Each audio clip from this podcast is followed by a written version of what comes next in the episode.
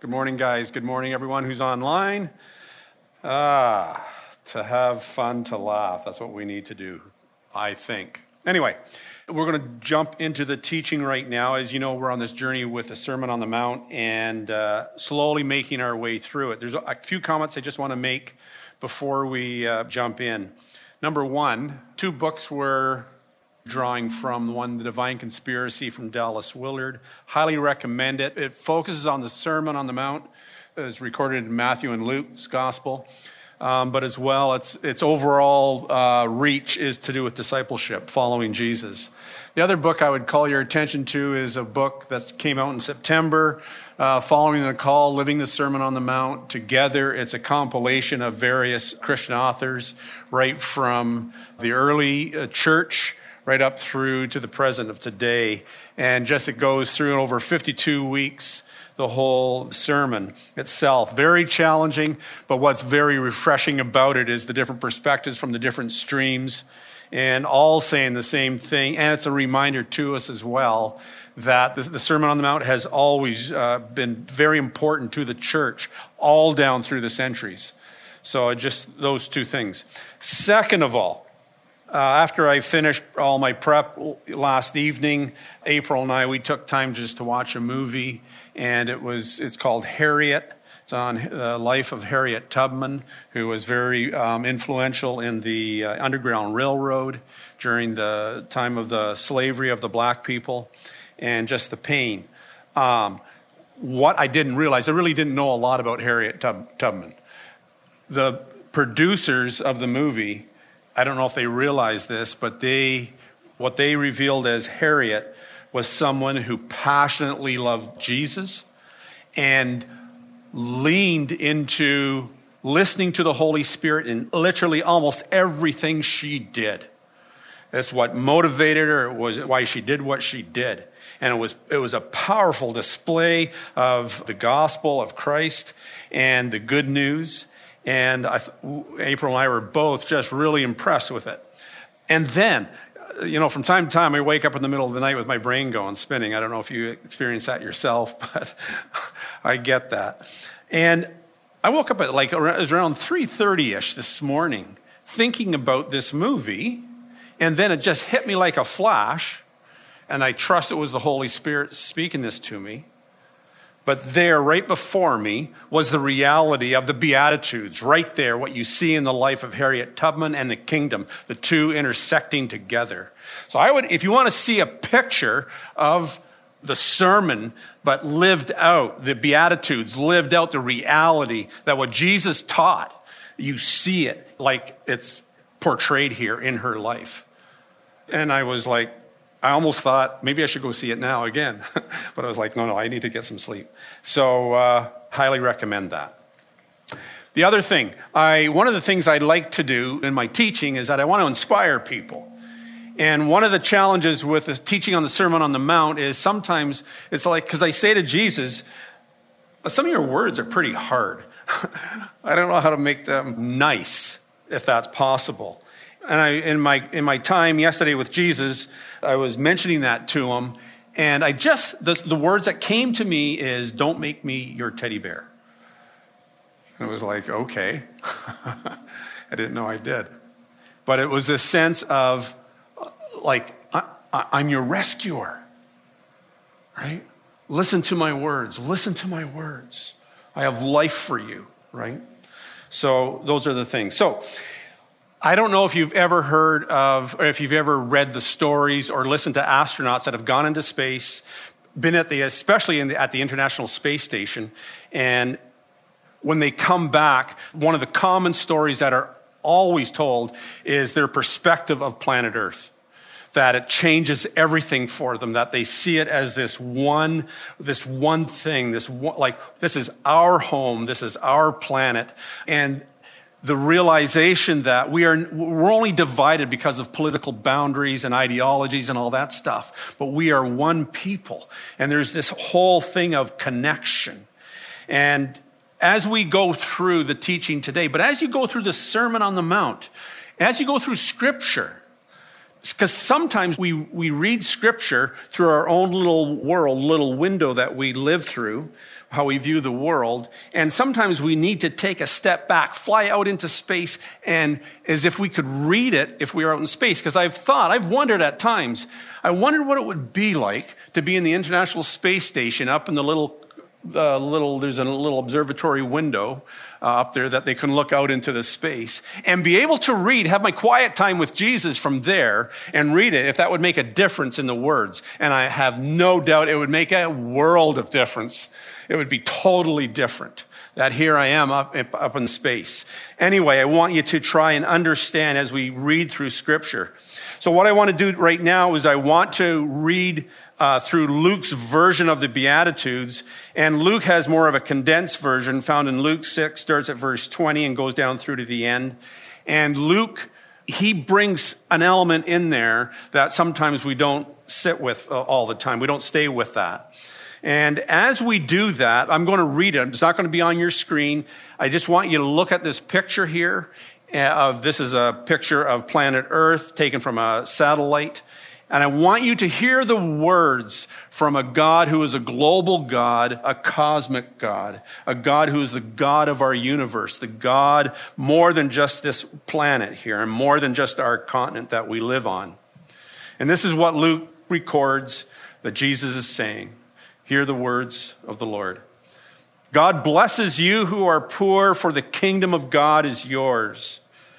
God blesses you who are hungry now, for you will be satisfied. God blesses you who weep now, for in due time you will laugh.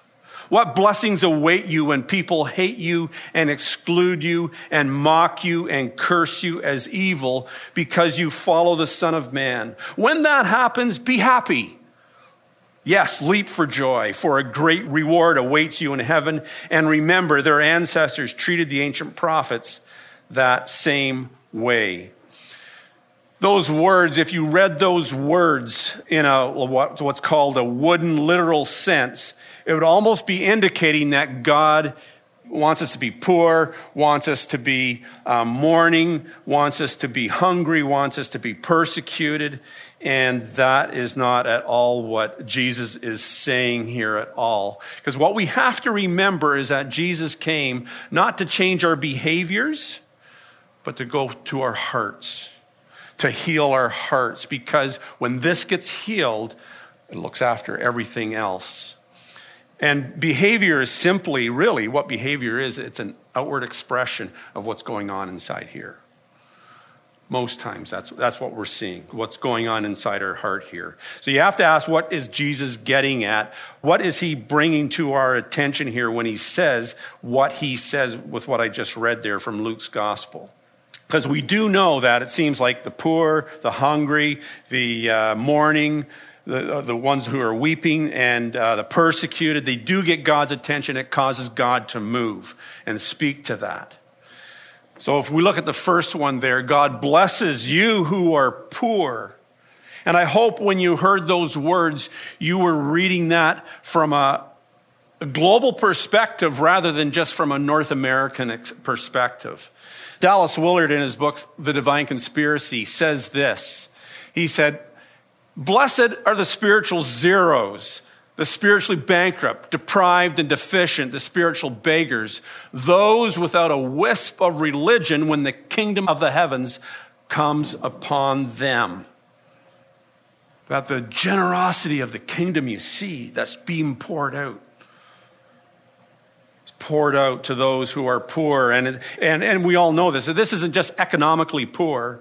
This is poor in every aspect of being a human, of what it means to be a human. God sees, God notices us. The next thing Jesus says is, God blesses you who are hungry. And again, did you hear that from a global perspective or did you hear it from a North American perspective? Because it makes all the difference in the world. Back in the early days of the pandemic, we say the early days, almost two years ago, uh, about, I don't know, two, three months in, I had this crazy thought that came to me because at the time you couldn't read the news without every news media outlet at least that's what it seemed was reporting on the numbers uh, number of cases number of those who have died number in the hospital and so on. It was just every day you had the numbers and, and you know that was almost the first thing i was clicking on all the time trying to read what are you know following these numbers. And then this this thought hit me. The thought hit me was i wonder how many people die of hunger, of starvation. and I don't know where, where that thought had come from. And I did some research looking around. I found this one website called, I think it's World Counts, worldcounts.com. And they just have this running number of different things within that's going on in the world. And I remember looking at the number going, what? Right? And so yesterday I, I brought it up to take a look. And this is what I saw there. 1,050,817 at the time. I think that was around 2.30 in the afternoon yesterday. And it says the number of people that have died this year. I'm thinking, 2022? Like we're only in February, right? Yeah, it's a running tab of how many people are dying from starvation. And it begged the question back then about, you know, back the early days of the pandemic for me, why am I not hearing any squawking from anybody? Has it just become just where this is just, we've accepted this as normal? But it's roughly every year, like almost in the nine to 10 million people die of starvation in our world every year. And the number of children that die of starvation is astounding, right? It's just, it's astounding, right? But here's the thing God sees this, God sees that pain. And it's not just how, what we see as hunger, what we experience as hunger here in North America. It's what's going on in the world. It's what's going on there. Jesus declared, God blesses you who mourn now, you who weep, people that are suffering with loss. Weeping, the mourning comes from a loss in their life. Loss of what? Loss of their health for some people, right? It's been, they've, they've been given a diagnosis that there is no cure for. Loss of safety, loss of personhood for some people. I don't know how many millions of people in the world are considered stateless, meaning they're, they don't have a country that they can call home. They're in refugee camps, but they're dealing with loss on a continual, ongoing basis. You think of the uh, people who are mourning like, look, in Afghanistan, right? The people, what they're going through right now, innocent people who are just, they're, they're citizens of Afghanistan, but they're, they're close, that's right on the cusp of experiencing some, some greatest starvation that they've ever experienced.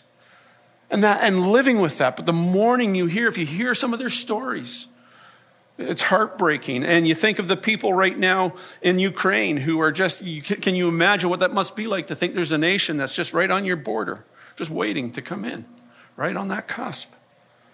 Uh, what they're feeling, of what they're going to be losing, if, if, is it possible? And it goes beyond that. People who suffer with depression, right? Loss of where's life? How come I see no joy? How come I don't get that, right? They don't, they, they try everything possible. It's like this life sentence. And it, let's go on and on. People who are mourning from severe loss in their lives. And Jesus says, God sees them, sees them, sees them. And then Jesus declares that God blesses uh, God blesses you when people hate you and exclude you and mock you and curse you as evil because you follow the Son of Man. And I'm guessing that the majority of us, at some point or other in your life, you've experienced, uh, and a lot of times you hear of people, they remember their school days and whether they were teased or bullied or whatever, but we know what it feels like to be rejected.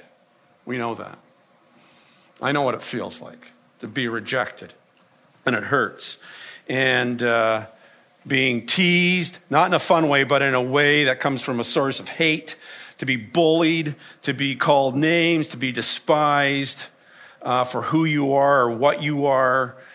It's, it's devastating, right? It's devastating to a person's heart, to a person's being, right? And Jesus says that when, when you follow me and you are persecuted or you are bullied or you mocked, you are cursed because you follow what I do, and people despise you because of that, Jesus says, God sees you. God sees you. God notices. And here's the thing as we journey through the Sermon on the Mount, there's a lot of stuff God calls us to walk in. It's not the world, it's not the way the world sees things. And it's going to be offensive to a lot of people in the world. But if you're a follower of Jesus, we do things differently. We're from a different country, a different nation. We're first and foremost Christians, little Jesuses going around. And that's what we want to be, right, in this world. You know, in that video that I had intended to show, um, one of the astronauts, they said, they recognize that we are all connected in this world. All of us, we're all together. Because when they looked down on it and saw no political borders, it was like, we're, no, we're, we're, we're, we're all connected together. We need each other. And persecution is being ripped away from that connection. That's what persecution is, and that's why it hurts so much. But God sees that. So you have to ask, so why these things? Are, Is there something these four things that Jesus points out have in common? And there actually is something they do have in common. They force either of those poor or hunger or mourning, the weeping, the loss of, of something dear to you, or persecution. They put us all into a state of being vulnerable that, it's that whole thing of, you know, that feeling of being exposed, right? You see that. People can't hide. People who suffer with homelessness or with poverty, they can't hide that, right? It's there for everybody to see. I've always wondered what it must be like for people who, and I, and I remember talking with somebody who was homeless at one point, asking the question, what does it do to you to walk down a sidewalk and to actually see people cross the street to avoid you? or won't look you in the eye and talk to you as a person. And he just said it's soul, cru- it's soul crushing. That was the word they used, soul crushing. But they said you get used to it.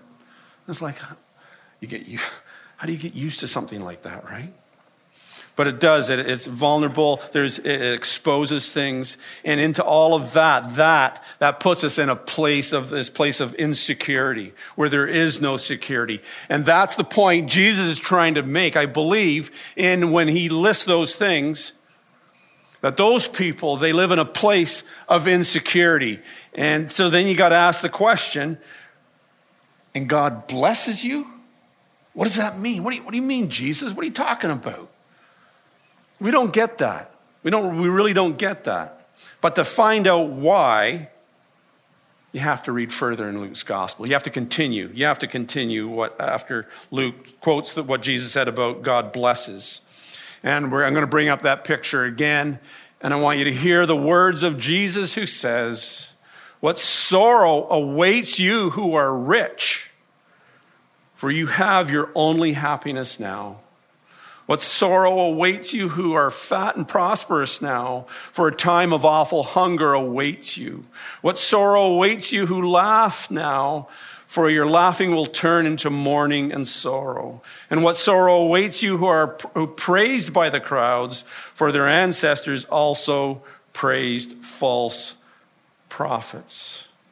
Is Jesus saying that being rich, being prosperous, having a good time, or uh, being praised by others is wrong, you should avoid that? No, no, not saying that at all. However, and I would, I would say it's globally, but in the Western world at least, we applaud the self made people, right? We look at that person, look at that woman there who's made, look at, look at what she's accomplished, right? We use phrases like, God helps them that helps themselves right? But when you read the Gospels, it's clear that Jesus, Jesus is God in the flesh, but God helps those who can't help themselves. That God helps those who don't help themselves. It's the way God is, that's the reality of it. When we talk of leaders, we being not just the world, but the church as well, when we talk of leaders, we all we generally we tend to point to presidents, prime ministers of countries, kings, queens, CEOs, celebrities, sports stars, and use them as examples. right? We do. That's just, that's our tendency to do that.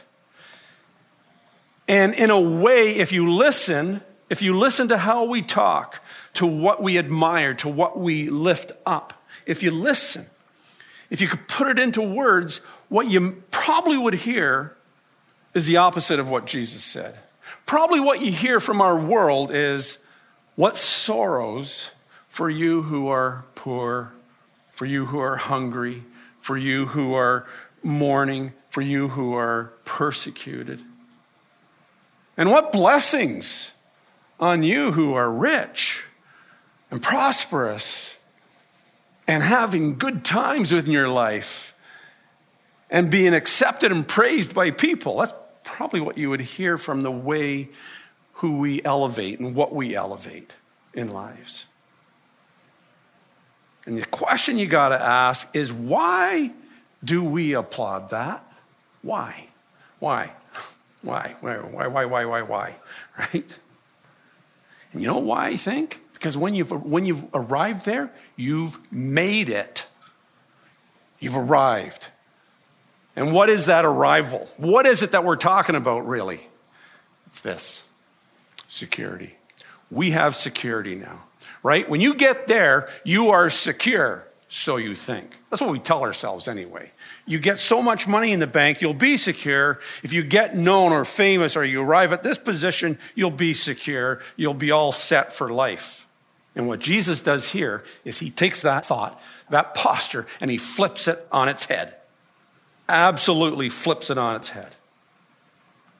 Because here's the reality what Jesus is saying to us. For those who have placed their security in riches or in prosperity or in having a good time, you know, pleasure, leisure time, right? Place their security in that and our praise of others. Here's the truth the good news doesn't seem all that good. Because you, hear, you know, we know what Jesus calls for. Unless you deny yourself, unless you, you walk away from this, you hear all the, you know, you know all the phrases, and it makes us feel uncomfortable. It really does. It makes us feel a little bit uncomfortable. We call it good news, but inwardly, some of us think, I have at times, gosh, it doesn't sound so good. Right? The commercials on Lotto Max sound a little bit better sometimes, actually. Right? Uh, that's the reality of it. Because the reason is because we actually believe that stuff is our security. That if we do get that, we will have a better life, we will feel better, we will have made it, we will have arrived. We believe it. Because the thought of losing it, it's horrifying, isn't it? If I lose that, if I give that up. But what we forget, guys, and it's reality, we forget that stuff can disappear like that, gone. It's gone. Somewhere in Scripture it says, careful about putting your security in money because it can just fly away. and that, that's so true because at the end of the day, all that stuff doesn't matter a hill of beans. And it really doesn't. Fortunately, I've had the privilege in my life because of the careers I've had, being a police officer, but also being a, pastor as well, is I've been around people who have died. That's a privilege. By the way, Ecclesiastes, tab reference Ecclesiastes, Ecclesiastes also says eh, it's better to go to a funeral than go to a party. Why? Because at a funeral, you're faced with your mortality.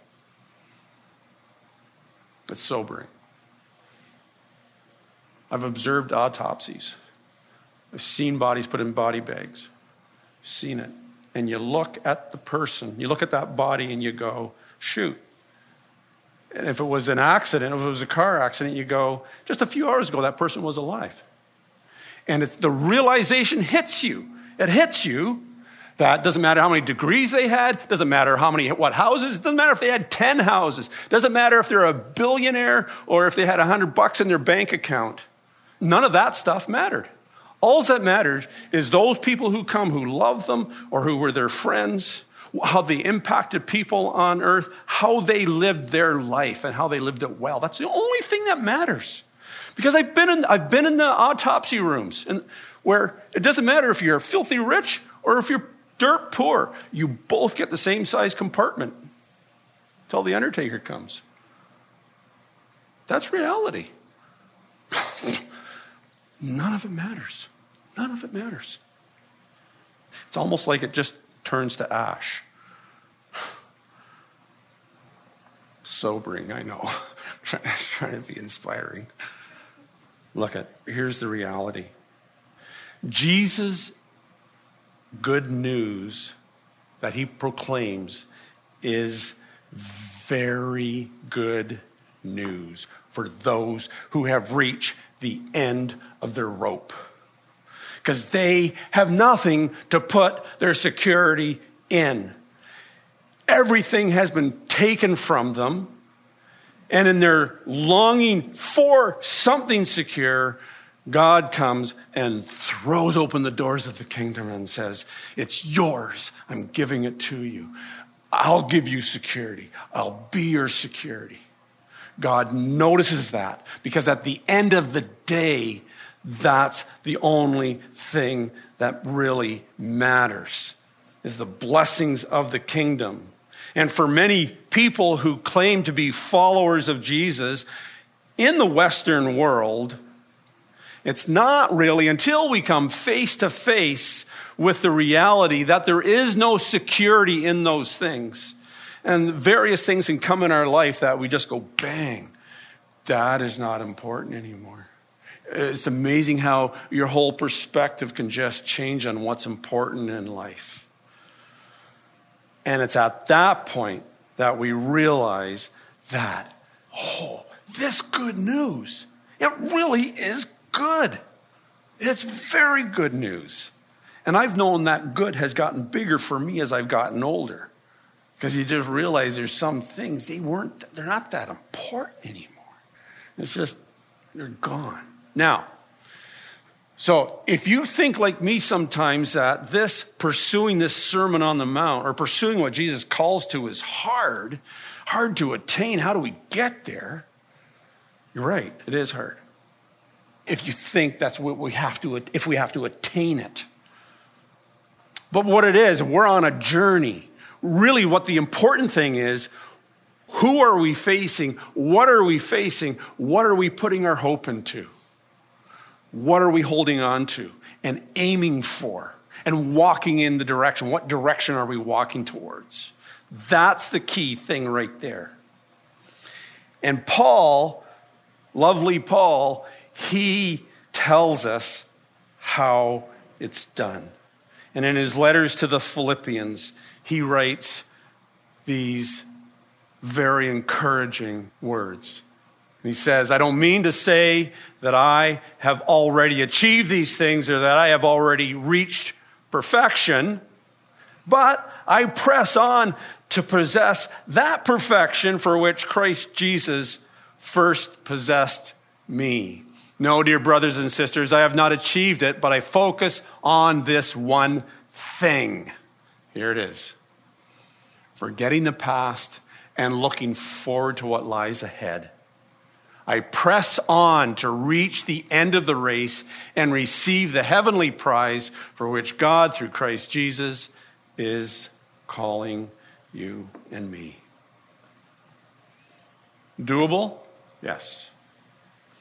But it's, the, it's we got to set our sights, the direction we want to go, and that's following Jesus. Following doesn't mean that we've attained it. If you've signed up for the Bible study that Kim's doing on the Sermon on the Mount when you reach the end of the 10 weeks, it doesn't mean you've got it. You can go, I got that done. No, no, no, no. You get your diploma, I think, at the end, when your life is done. Think that's when you get your diploma. You've run the race. You've done what you could do. And our dependency isn't on us attaining it. It's the Holy Spirit who comes and, and guides us and instructs us and leads us and, and is present with us. That's our hope. Blessed are we because our security is in Jesus. Blessed are we. Blessed are we. Let's pray. Father God, Lord, we we hear your word and we hear your call, Lord, for us to repent. And we know what that means, Lord. You want us to rethink the way we live our lives, to rethink our thoughts and our attitudes, to follow your way, to live our lives from a, from a place of love that is directed by the Holy Spirit.